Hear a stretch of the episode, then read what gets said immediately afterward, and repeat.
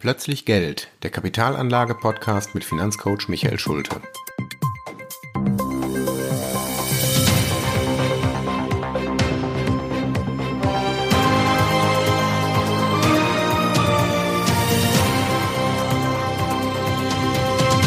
Folge 3: Aktien sind wie Wohnungen. Hallo und herzlich willkommen zur dritten Folge meines Podcasts Plötzlich Geld. Ja, nachdem ich im letzten, in der letzten Folge mal einen Schritt zurück gemacht habe und das Thema Investmentfonds beleuchtet habe, habe ich doch gemerkt, dass ich tatsächlich einen noch größeren Schritt zurück machen muss, um mal den Begriff der Aktie nochmal klarzustellen. Denn auch das ist etwas, wo viele Anleger unsicher sind und sagen, ja, sind denn Aktien als Anlageklasse überhaupt sicher? In der letzten Folge habe ich schon erläutert, dass Einzelaktien alles andere als sicher sind. Schließlich kann eine Aktie sich in Luft auflösen, wenn das Unternehmen, das dahinter steht, Pleite anmeldet. Dann ist meine Aktie nichts mehr wert. Aktienfonds dagegen haben ein hohes Maß an Sicherheit, weil ich daher das Risiko auf viele kleine Beinchen verteile. Wie ist es jetzt um die Anlageklasse der Aktien bestellt? Also kann man generell sagen, dass die Anlageklasse der Aktien sicher ist? Oder ist es nicht zum Beispiel so, dass Immobilien letztendlich viel sicherer sind. Die sind doch schließlich aus Stein und Holz und Glas und Stahl gebaut, die kann man sehen und anfassen, das sind reale Werte und man weiß doch, Immobilien erhöhen sich im Wert. Wenn man sich das mal im Vergleich anschaut, dann stellt man fest, dass der Unterschied zwischen Aktien und Immobilien gar nicht so groß ist. Die Ängste, die wir beim Thema Aktien haben, sind letztendlich immer auf Kursbewegungen bezogen. Und meistens sind das die, die schlimmen Crashs, also wo dann die Kurse sehr stark runtergehen. Das erleben wir alle Jahre wieder. Man liest dann in, der, in den Börsenzeitschriften, dass es einen Crash gegeben hat, einen Drawdown oder eine Bässe, eine Rezession. Das sind so die ganzen Wörter, die dem Anleger die Haare zu Berge stehen lassen. Da wird dann gerne mal gesagt, es sind wieder 100 Milliarden Börsenwert in einer Woche verbrannt worden. Und wenn man sowas liest, dann denkt man natürlich wirklich, soll ich nicht lieber die Notbremse ziehen, alles raus und sichern, was noch da ist. Ich frage mich bei solchen Meldungen immer, was diese Journalisten da eigentlich sich so zusammenschreiben. Mal andersrum gefragt, haben Sie schon mal jemals eine Meldung gelesen, in der stand, 100 Milliarden Börsenwert sind wie aus dem Nichts erschaffen worden? Denn genau das ist die Meldung, die man lesen müsste, wenn es mal gerade wieder eine Gegenbewegung nach oben gibt. Aber das steht nicht in den Medien. Ganz wichtig ist dieser alte Medienspruch, Bad News is Good News. Das ist das Motto der Medien und danach werden Berichte geschrieben. Wenn also mal wieder 100 Milliarden Börsenwert verbrannt werden, dann ist das eine Meldung wert, aber wenn umgekehrt 100 Milliarden Börsenwert entstehen, dann schreibt da kein Mensch drüber. Ja, wie ist das denn eigentlich, wenn man von Börsenwert spricht? Ist das denn tatsächlich so, dass wenn die Kurse schwanken, innerhalb weniger Tage oder Wochen Milliarden von Börsenwert verbrannt werden? Ganz wichtig ist eins zu verstehen. Es gibt zwei unterschiedliche Wertvorstellungen. Das eine ist wirklich der Wert. Der Wert ist das, was ich besitze. Stellen wir uns doch mal so eine Aktie vor. Nehmen wir einfach mal die Firma Siemens. Das ist so ein Lieblingsbeispiel von mir, weil die gibt es schon so lange. Das ist so klassische deutsche Ingenieurskunst und kann so für die, na, für eine der sichersten Aktien überhaupt stehen. Wenn man den Wert der Firma Siemens ermitteln möchte, dann kann man sich ja einfach mal vor deren Werksgelände stellen, sich die Fabrikhallen angucken, sich dann mal die Bilanz äh, auf die, vor die Nase zu legen und sich angucken, wie sind denn tatsächlich die Werte dieses Unternehmens. Die findet man auf der Aktivseite. Da steht also alles schön fein säuberlich aufgelistet, was da an Grundstücken, an Immobilien, an, an äh, Rohstoffen, Hilfsstoffen, an Lagerbeständen, an Kontoguthaben, an Forderungen und so weiter alles vorhanden ist. Wenn man das also alles aufeinander addiert, dann kommt man zum Wert des Unternehmens. Und dieser Wert schwankt eigentlich nicht so stark, wie man sich vorstellen kann. Denn wenn man sich mal zwei Monate vor die Firma Siemens stellt, dann wird man feststellen, dass dann nicht plötzlich die Hälfte aller Gebäude sich in Luft auflöst. Und auch die Produktion steht nicht plötzlich still. Außer man hat mal Kurzarbeit. Aber das geht dann auch schnell wieder vorbei. Ganz anders dagegen das Thema der Bewertung. Und die Bewertung ist das, was der Kurs einer Aktie ist. Die schwankt tatsächlich sekündlich. Das heißt, nehmen wir einfach mal an, damit es einfach ist, der Kurs der Siemens-Aktie stünde bei 100 Euro. Am nächsten Tag steht der Kurs der Aktie bei 80 Euro. Wenn Sie sich jetzt wieder vorstellen, Sie hätten diese zwei Tage vor der Siemens-Zentrale gestanden, da ist nichts passiert. Da ist nichts abgebrannt, die Leute arbeiten immer noch da, es wird immer noch das gleiche produziert, es sind auch keine Forderungen ausgefallen. Die Firma ist nach wie vor dieselbe. Der Wert der Firma und der Wert der Aktie hat sich nicht verändert. Aber die Bewertung, also das, was die Anleger glauben, was diese Aktie noch wert ist, das hat sich verändert. Und dazu muss man kurz verstehen, wie eigentlich die Bewertung einer Aktie zustande kommt. Aktien werden auf einem Markt gehandelt. Der Markt einer Aktie ist die Börse.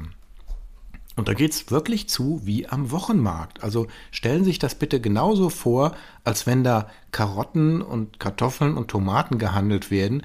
Da steht jemand und sagt, also bei mir kostet das Kilo Kartoffeln 1 Euro und der daneben schreit, bei mir aber nur 80 Cent. Und auf der anderen Seite sind die Käufer, die sagen, huh, das ist mir aber zu teuer. Also ich werde eigentlich maximal 50 Cent fürs Kilo Kartoffeln ausgeben. Genau so funktioniert Börsenhandel. Es gibt beim Börsenhandel ähnlich wie auf dem Wochenmarkt, ähm, immer zwei Kurse. Das eine ist der Geldkurs und das andere ist der Briefkurs. Der Geldkurs ist das, was der Käufer bereit ist, an Geld auf den Tisch zu legen. Also das spiegelt die Nachfrage wieder. Der Briefkurs dagegen ist das Angebot. Das kann man sich so merken, dass ja eine Aktie ein verbrieftes Recht ist. Also der Verkäufer bietet eine Verbriefung und stellt damit den Briefkurs. Es ist natürlich immer so, dass der Briefkurs, also das Verkaufsangebot, größer ist als der Geldkurs. Immer nur dann, wenn sich zwei Marktteilnehmer finden, die sagen, also gut, ich gehe mit meinem, mit meinem Kaufangebot ein bisschen nach oben, oder der Verkäufer sagt, na gut, ich gehe mal ein bisschen runter mit meinem Preis, dann kommt ein tatsächlicher Kurs zustande und dann findet ein Handel statt. Es muss aber gar kein Handel stattfinden, damit diese Brief- und Geldkurse zusammen kommen. Äh, das ist wichtig zu verstehen. Also auch wenn sich die Händler nicht einig werden und ständig nur Angebotspreise und Nachfragepreise stellen, dann gibt es einen Börsenkurs, das ist dann so ein Mittelwert aus diesen beiden Brief- und Geldkurs, aber es findet tatsächlich gar kein Handel statt. Trotzdem gibt es einen Kurs und als Besitzer dieser Aktie bin ich jetzt der Meinung, huch, ich habe ja im Vergleich zu gestern 20% an Wert verloren. Tatsächlich ist nur der Kurs nach unten gegangen. Ich besitze meine Aktie ja immer noch. Also die Aktie ist immer noch in meinem Besitz. Nur die Bewertung hat sich geändert. So, und jetzt möchte ich mal den Vergleich mit einer Immobilie wagen und klar machen, warum das nichts anderes ist und warum Aktien nicht irgendwie ein höheres Risiko haben als Immobilie. Auch Immobilien schwanken im Wert. Nur merken sie das nicht. Warum? Es gibt keine Börse für Immobilien. Es gibt keinen Marktplatz, an dem Sie in Sekundenbruchteilen den Wert Ihrer Immobilie feststellen können. Die Preisbildung für Immobilien wird immer aufgrund von Gutachten oder von konkreten Kaufangeboten gemacht. Das heißt, Sie können einen Gutachter in Ihre Immobilie schicken, der sagt Ihnen dann, okay, das Haus ist 500.000 Euro wert. Dann gehen Sie mit dieser Preisvorstellung an den Markt und werden feststellen, dass ihnen vielleicht nur 400.000 Euro geboten werden. Dann müssen sie sich mit ihrem Käufer in der Mitte treffen. Dann war also ihre Preisvorstellung zu hoch und sie haben einen Verlust gemacht. Es kann auch genau umgekehrt sein, das haben wir ja so vor ein, zwei Jahren erlebt. Man hat eine Preisvorstellung von 500.000 Euro und die Käufer überbieten sich und bieten ihnen 600.000 und 700.000 Euro. Das heißt, auch in diesem Fall war ihre Preisvorstellung falsch. Wichtig ist also zu wissen, es kommt immer darauf an, was mir ein Käufer gerade bereit ist, für meine Anlage zu zahlen. Wenn Sie Ihre Immobilie verkaufen wollen und haben diesen Wert von 500.000 Euro im Kopf und jetzt sagt Ihnen jemand, ich gebe Ihnen 400.000 Euro dafür, dann werden Sie dem einfach sagen, also bei allem guten Willen, aber wenn ich keine 500.000 kriege, dann verkaufe ich nicht. Und wenn Sie jetzt ein oder zwei Jahre warten, dann kommt vielleicht der gleiche Käufer irgendwann mal zu Ihnen und sagt, also Mensch, ich habe es mir überlegt, die Gegend hier ist ja wirklich toll, die Preise für die Immobilien sind auch gestiegen, also heute würde ich Ihnen 600.000 geben. Dann könnte sagen, prima, jetzt ist meine eigene Wertvorstellung von 500.000 überboten worden, jetzt verkaufe ich. Wer mal erlebt hat, wie eine Immobilie in die Zwangsversteigerung geht, wenn ich also tatsächlich mal kurzfristig meine Immobilie zu Geld machen möchte, der kann erleben, ähm, wie dann der Wert oder die Bewertung einer Immobilie rasant in den Keller gehen kann. Da können also dann auch tatsächlich mal ähm, werthaltige Immobilien nur für die Hälfte ihres echten Wertes über den Tisch gehen. Wir haben das 2007 erlebt, als die US-Immobilienblase geplatzt ist. Die hat dann die Finanzkrise 2008 ausgelöst. Da waren auch gerade hochwertige Immobilien plötzlich nur noch die Hälfte wert. Die sind also, weil die Leute versteigern mussten, nur noch für die Hälfte über den Tisch gegangen. Und das ist dann tatsächlich ein Kursverlust. Das heißt also, übertragen auf Aktien oder auch auf Aktienfonds, diese starken Kursbewegungen kommen nur deshalb zustande, weil wir meinen, dass wir ja jeden Tag unsere Anlage liquidieren könnten. Bei einer Immobilie gehen wir selbstverständlich davon aus, dass wir natürlich bei einem Verkauf Wochen, Monate, vielleicht sogar Jahre Zeit haben müssen, bis wir den Käufer finden, der sich in unser Objekt verliebt und sagt, jawohl, ich bin bereit, diesen Preis zu zahlen. Warum meinen wir bei Aktien immer auf das niedrigste Angebot eingehen zu müssen. Denn nichts anderes sind Aktienkurse, sie sind Kaufangebote des Marktes, die mir gerade unterbreitet werden. Und verrückterweise führt das bei Börsencrashs regelmäßig dazu, dass die Leute sich panikartig von ihren Aktien trennen. Niemand käme auf die Idee, seine Immobilie zu verkaufen, wenn der Immobilienmarkt schlecht wäre. Also wenn überall die, die Immobilienpreise sinken, dann freue ich mich doch sogar, dass ich sage, Mensch, wie gut, dass ich meine Immobilie habe und nicht verkaufen muss. Ja? Derjenige, der auf der Käuferseite dagegen steht, der freut sich über die gesunkenen Preise, weil der kann seine Traumimmobilie vielleicht mit 20, 30 Prozent Rabatt erwerben. Wenn ich das als Aktionär genauso sehe, wenn ich also sage, Mensch, ich habe eine werthaltige Aktie, nehmen wir mal wieder die Firma Siemens, die habe ich mal für 100 Euro gekauft das heißt, damals war ich der Überzeugung, dass diese Aktie 100 Euro wert ist. Und jetzt hat sie 20% Wertverlust, also Bewertungsverlust an der Börse erfahren und kostet nur noch 80 Euro. Ja, dann freue ich mich doch. Denn dann kann ich doch die gleiche Aktie für 20% Rabatt nachkaufen. Es zwingt mich ja niemand, meine Aktie, die ich bereits besitze, zu verkaufen. Das will ich ja gar nicht. Also, wenn ich einen langfristigen Anlagehorizont habe und den sollte ich bei Aktien grundsätzlich haben. Zehn Jahre, denken Sie daran, ist so der, der Anlagehorizont, den man bei Aktieninvestments haben sollte. Dann können mich kurzfristige Kursschwankungen völlig kalt lassen.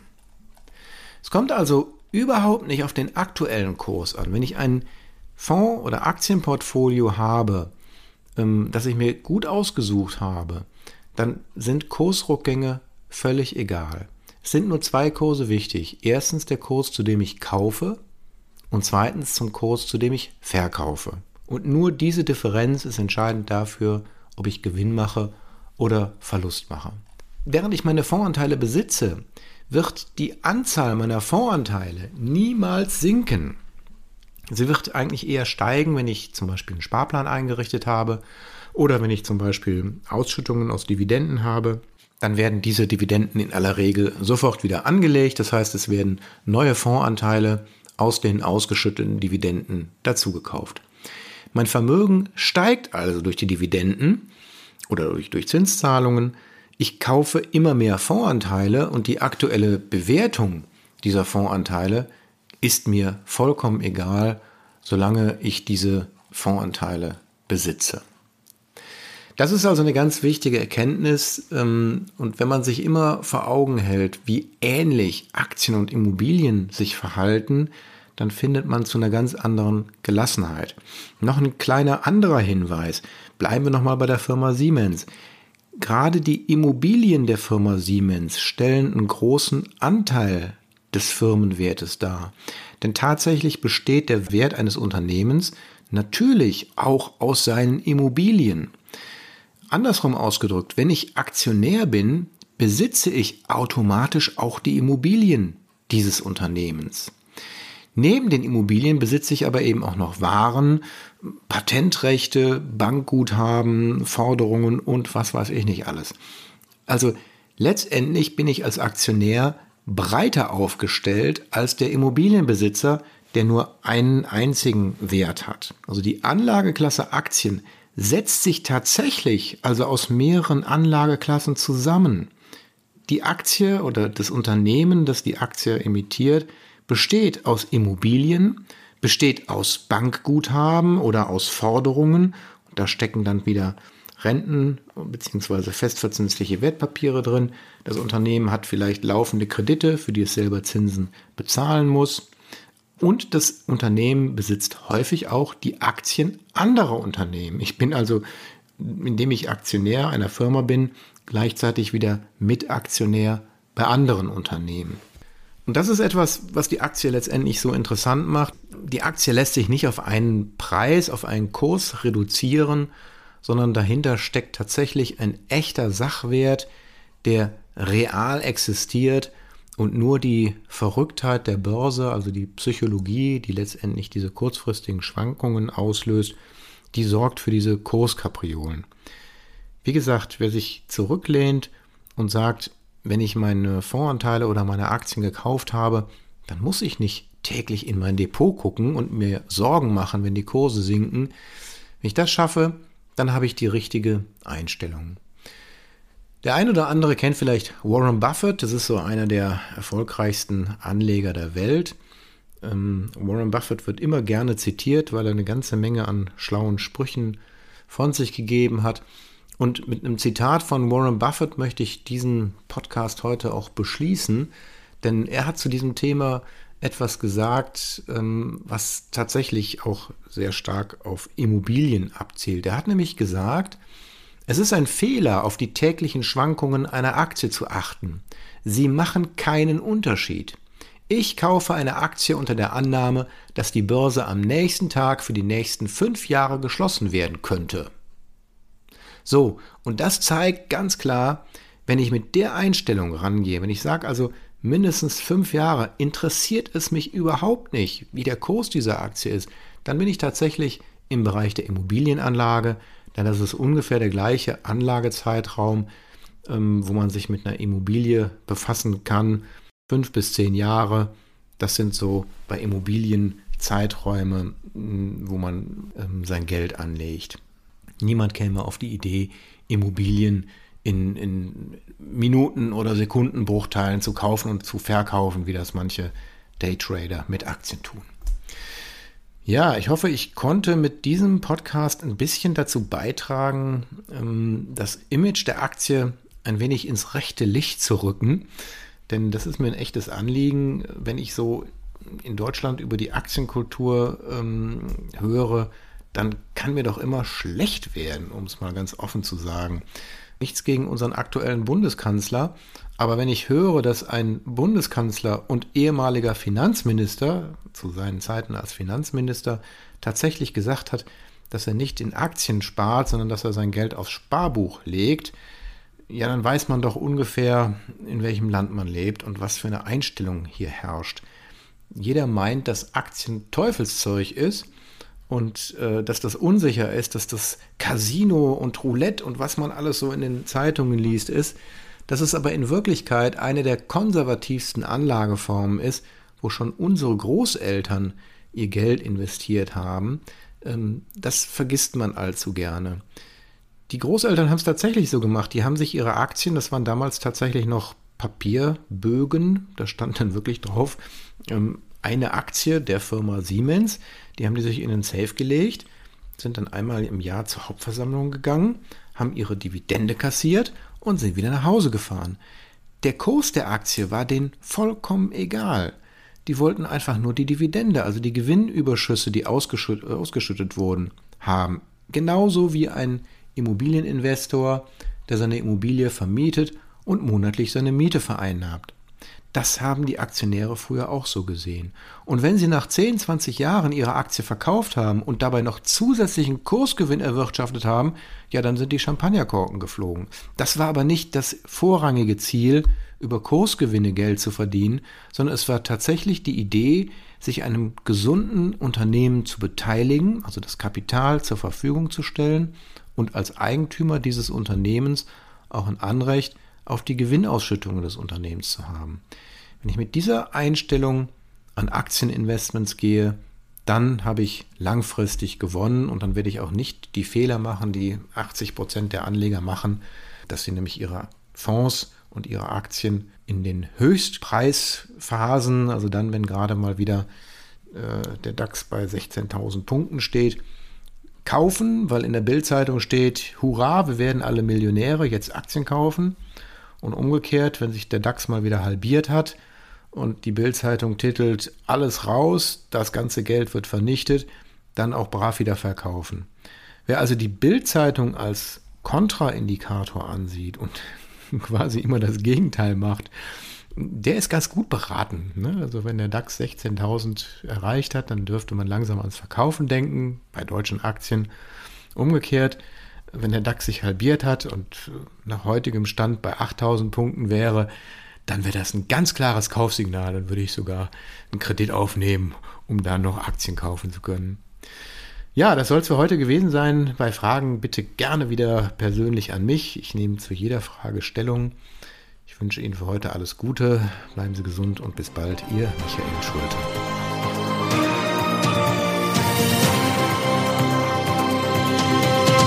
Das war Plötzlich Geld, der Kapitalanlage-Podcast mit Finanzcoach Michael Schulte. Für weitere Folgen abonnieren Sie unseren Podcast und schauen Sie auf meiner Website vorbei